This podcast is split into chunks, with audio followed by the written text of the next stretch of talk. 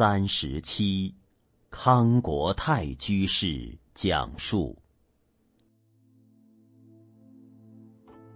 一，一九八五年，因为我个人的公司经营不善，而滞留在美国。刚到美国，英文也不畅通，只能在中国人开设的小工厂上班。领得美国最基本的工资。师傅知道我的窘迫，时常鼓励我，好好修行，以前的一切全部放下。每每佛堂谈到必须要布施，我常常会说：如果台湾的工厂还在的话。我有钱可以来做这个好事。有一天，师傅突然问我：“国泰，你在台湾到底倒闭过几次？”报告师傅，一次就已经很严重了，还能够有几次呢？但师傅说，应该有两三次吧，因为这样的字眼。我听了好几次啊。最后接着说：“你每讲一次，你的阿赖耶识就进去一次的印象。过去的事情就让它过去，不要老是提它，要往前看，把弘法利生的工作担任起来。有一天。”师傅让我陪他去杂货店买一些日常用品，我记得一共是二十七块四美金。我随即拿起皮夹，准备拿信用卡付款。师傅告诉我：“国泰，我这里有好几张新的一百块钱的美金，是他们供养我的钱。”我从来没有用过美金，不知道这些钱是真的还是假的。你帮我拿去结账，确定一下是否可以用。我说当然可以用，但是还是拿起其中的一张一百块给了结账员，找回了七十二块六毛钱。我说，师傅。是真的，他找钱了。师傅接过找零的钱，放在口袋里。真的就好，真的就好。经过了两年，我才体悟师傅的教导。他知道我穷困，一定要帮我保持住我的脸面。如果师傅当时说，国泰，你没钱，我自己出钱吧。我就是饿死，我也必须用刷信用卡借钱来付这笔费用，而且会觉得很难过，连这一点点钱都无法供养师傅。所以师傅对事情的处理非常细腻，随时随地。会让周遭的人生欢喜心，待人处事、言语的修养，我们是必须要好好学习的。二，一九八五年七月，师傅答应作为达拉斯学佛社的导师，也正式向州政府申请。达拉斯佛教会，隔天星期一前往申办美国绿卡，神奇的师傅就在当天拿到了美国的居留许可绿卡，在美国弘法六个月后回台湾。一九八六年春末，师傅又回到达拉斯弘法。但这次不像以往有馆长的陪同，只有师傅一个人来到达拉斯，而馆长直接到凤凰城找他的儿子看孙子。师父讲经弘教，一切如常。午饭后，全体到屋外散步。我走在比较后面，有位同学从后面赶上来，往前看了一下，没有看到馆长，问道：“怎么没有看到馆长？”我随即回答：“馆长这次没来。”只有师傅来，馆长来干什么？他来了就会指挥东，指挥西，这个不好，那个不对，还要陪他去逛街、喝咖啡，啰嗦麻烦一堆。我们只要师傅来讲经，馆长不来最好了，因为我讲话很大声。所有的人都听得到。这个时候，走在最前面的师傅停下脚步，回过头来看着我。师傅说：“馆长不来，我就不能来了。难道你们要把我变成忘恩负义的人吗？你们对待馆长，要比对待我还要好。”因为我有今天的成就，是因为馆长护持我十八年。如果没有馆长当初的付出，我就流落街头还俗了，就没有办法有这样讲经的能力了。是馆长的付出，使我这棵小幼苗成树。四十岁离开李老师。到台北开始讲课，馆长家住木栅，必须在台大罗斯福路附近转公车。他看见我这个年轻人在屋子里面讲经，也听见了我的最后一句话：“请各位同学，明天一定要来听最后一堂课，因为我的房租付到明天。”也只剩下明天中午的一个馒头的钱，后天要在哪里生活，要在哪里过日子，我也不知道。他因此邀请我住在他家，帮我安排每天晚上到他的朋友办公室里面去讲经。于是我回台中请示李老师。说这样的情况可以吗？李老师说：“这是如理如法，有弘法，有护法。他支持我讲经说法不中断十八年。你们一定要感恩馆长对我的护持，一定要更尊重他，才是好弟子。”才不会把我变成一个忘恩负义的人。三，有一年将近年关的时候，我们当时住达拉斯的师兄弟犯了一些错误，馆长很生气，下达了你们以后就不要再回来景美图书馆的命令。师兄弟们所犯的这个错误是无心的过失，是中间有人将消息传递错误，因此馆长就误判了。该怎么处理这一种场面？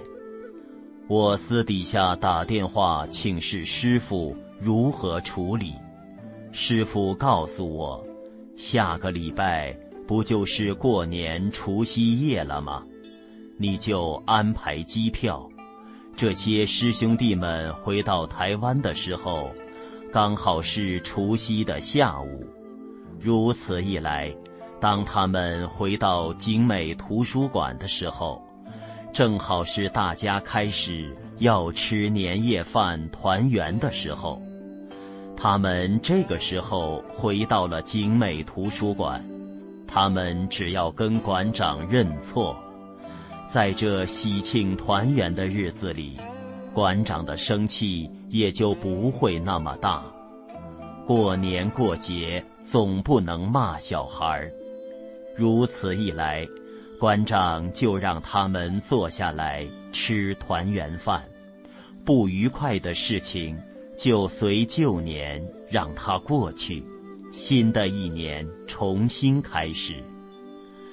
师傅出的这个方法太高明了，一切的情况就如师傅所说的一样，有如在演电影当中的剧本，每一个过程跟细节都被师傅料中，师兄弟们和馆长的一场误会就此烟消云散，恢复正常的作业。过年过节，真是一个化解不愉快的机会。师傅教我们：识时务者为俊杰。识时务，就是要会把握机会。会把握机会的人，办事就会成功，所以称之为俊杰。利用过年过节。化解不愉快的事情。经过这次的教诲及成功的经验，我也常常将这个方法跟故事分享给有必要化解冲突、化解误会的人，效果真的很好。父母亲长辈们对我们是爱护的，他们的双手永远敞开。等着拥抱，知道回头的我们。四，有一次师傅感冒，咳嗽得很严重，几乎每讲两句话，就必须喝一口水来压制咳嗽。下课后，我求师傅：“师傅，您感冒咳嗽的那么严重。”能不能明天停止讲经，休息一天？师傅说，不可以休息。有同学来听课，我们就必须要讲经，不能耽误同学听课的机会。有几次，因为同学来听课的人数少到剩下两三位，我向师傅请示。能否把讲课的时间删除周二、周四，或周一周三、周五，让听经的人数可以比较满堂一点？师傅说，讲经不能停，哪怕剩下一个人来，他也要继续讲。我接着又问，那如果这样继续下去？明天少到了都没人来听经的话，也要继续讲吗？师傅问我：“你会不会来录音录影？”我回答：“我当然会来录音录影。”师傅说：“那你不是人吗？我不是讲过，哪怕只有一人来，我都讲经吗？”师父接着说：“讲经就像一个歌唱者，歌唱者要天天拉嗓子，不管有没有上台表演，否则就会倒嗓子。讲经法师也是一样，也必须天天上台讲经不间断，才能练出一身好功夫。”而事实上，讲经不是讲给别人听的，讲经是让自己每天面对圣贤、面对经典，来回顾自己的错误的地方，来改正自己的错误，修正自己错误的行为，向圣贤人学习。所以，天天讲经不能中断，中断了就不能察觉自己的错误，就断了改正错误的机会，背离了圣贤教育。所思所欲无非是罪，无非是过，通通往地狱跑啊！所以讲经是讲给自己听的，念经也是念给自己，在待人处事上面知道圣贤的标准，察觉自己跟圣贤标准的差距。而不是佛菩萨需要我们念经给他听，一切的修学，都是为了自己转迷成悟。今天能有那么多的护法督学来监督我们用功，怎么不感恩戴德呢？师父又跟我说。对那些刚刚练习讲经的新讲师，我们要常常去做影响众，听他讲课充当人数。如果新的讲师没有人来听他讲课，他将会失去信心，而没有办法持续的练讲，那这个新讲师就没有办法训练出来。就如同现在我在主持的中华传统文化道德讲堂，一开始，师傅就给我打了一剂强心针，告诉我，不管将来人数少到什么情况，时间一到，你就上台开始上课，播放 DVD 影片的同学。继续陪你播放影片，持续不间断。三年以后，你们两个都将会有成就。师父话无虚言，中华传统文化道德讲堂，虽然没有像师父讲的少到没有人来听课，我俩真的持续到了将近第三年的时候。国泰真的体悟很深，一门深入，长时熏修，所有的课堂都是为自己讲课，真正体验出来，师父讲的那一句话：站在台上讲课的是学生，而坐在椅子上的才是真正的督学。让国泰体会到每一堂课都是我的博士班论文的结辩口试，堂堂课都必须要全力以赴。表面上看起来是台下的学生受益，而真正最大的受益者是在台上讲给自己听的主讲者。一再的复习，才能真正了解经典的真实含义。上台练讲，真的是太重要了，真是人生的一大享受。感激师父的言教与身教。五。师父让众生生欢喜心的忍让功夫，真是太巧妙了。有一回，我在香港的时候，在饭桌上，用过药时候，侍者拿了几种药品，请师父服用。这些药瓶跟昨天、前天我看到的药品。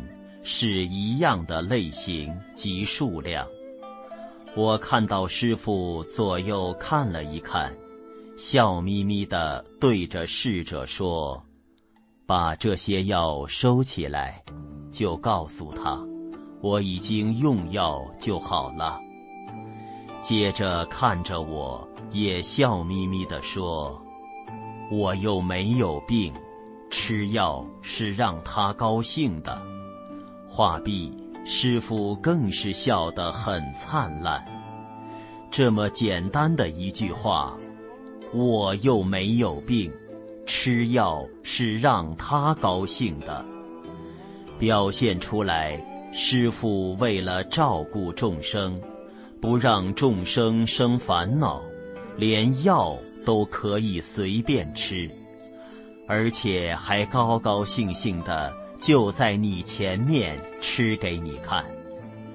但事实上，师傅是不需要这些药物的。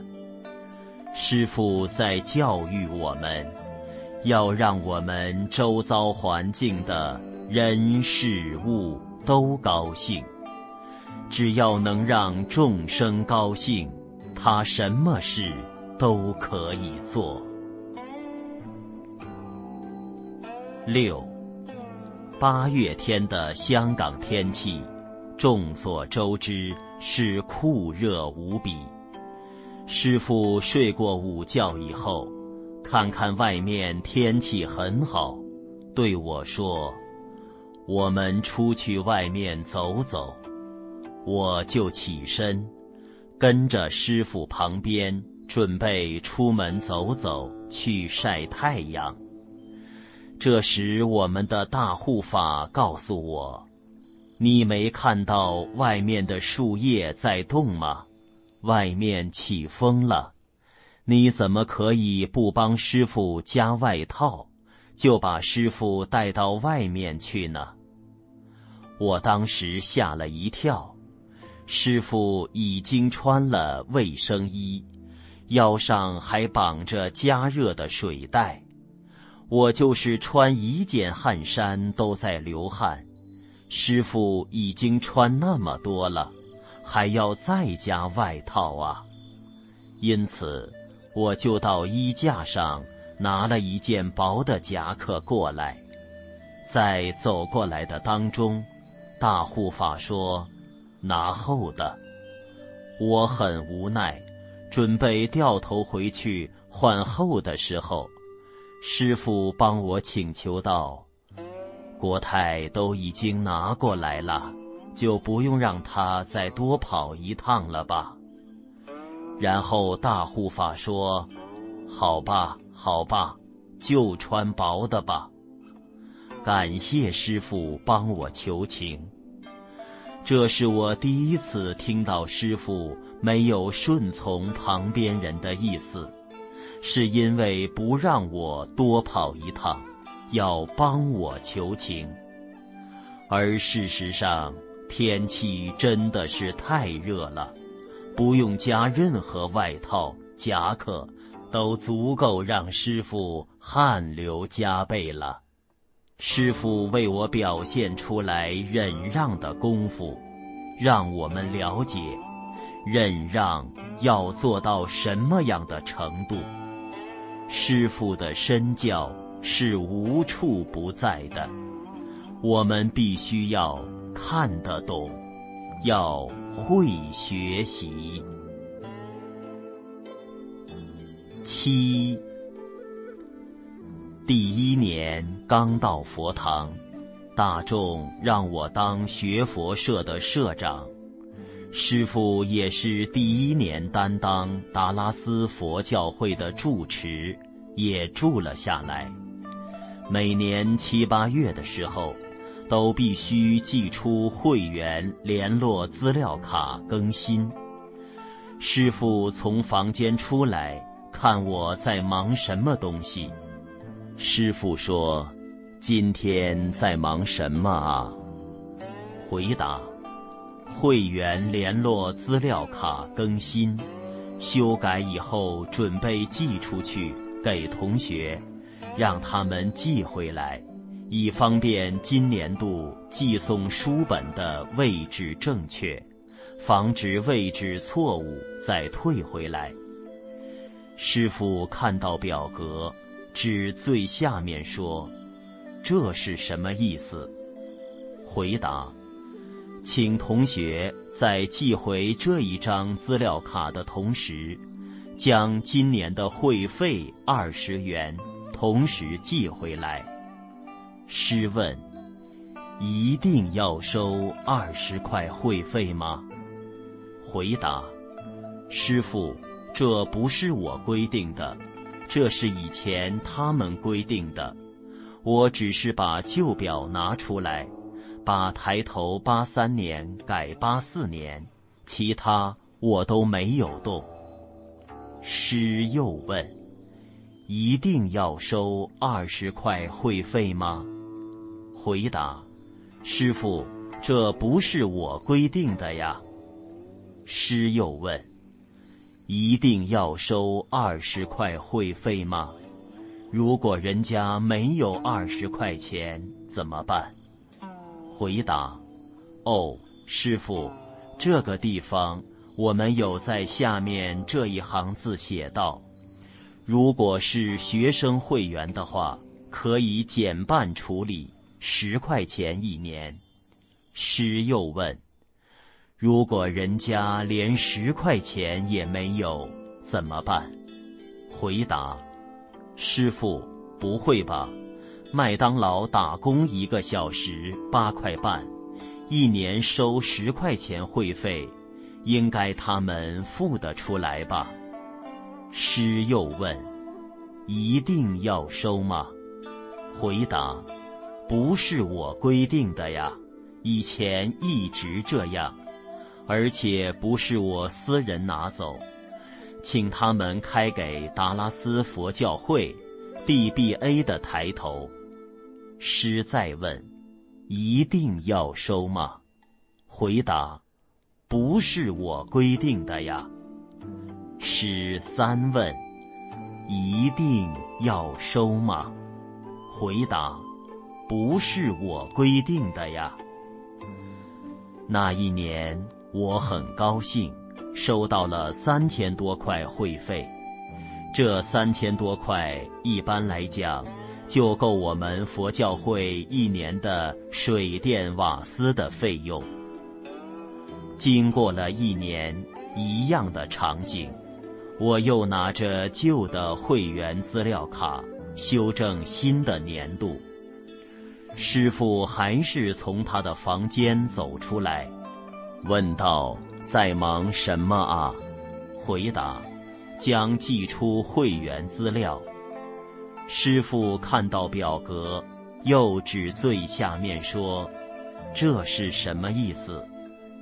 回答，请同学在寄回这一张资料卡的同时，将今年的会费二十元也同时寄回来。师傅，你去年也问过我这个问题呀？师问：一定要收二十块会费吗？回答：师傅，这不是我规定的呀。师傅说。收会费，你就下阿鼻地狱吧！我惊恐地问：“为什么我要下阿鼻地狱？”师问：“如果你没有二十块钱，或者甚至没有十块来缴交会费，你会好意思进来这个道场吗？”回答：“不好意思，不会来。”师傅说：“就是如此，你才要下阿鼻地狱。因为有人缴交不出会费，而不好意思，没有来道场听经闻法。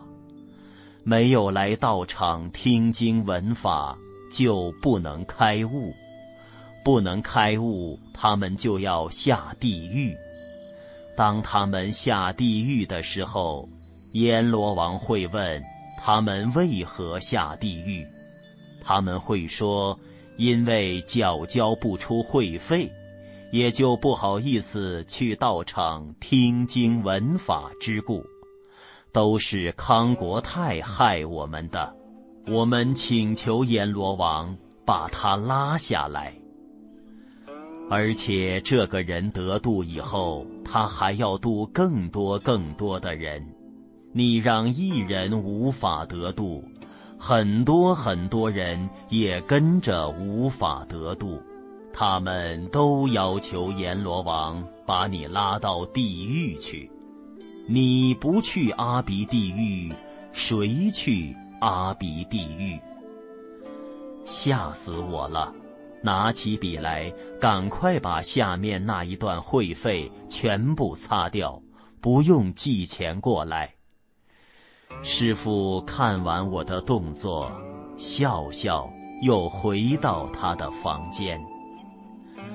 为什么去年时候师傅没有说我会下阿鼻地狱，而今年劈头就说我会下阿鼻地狱？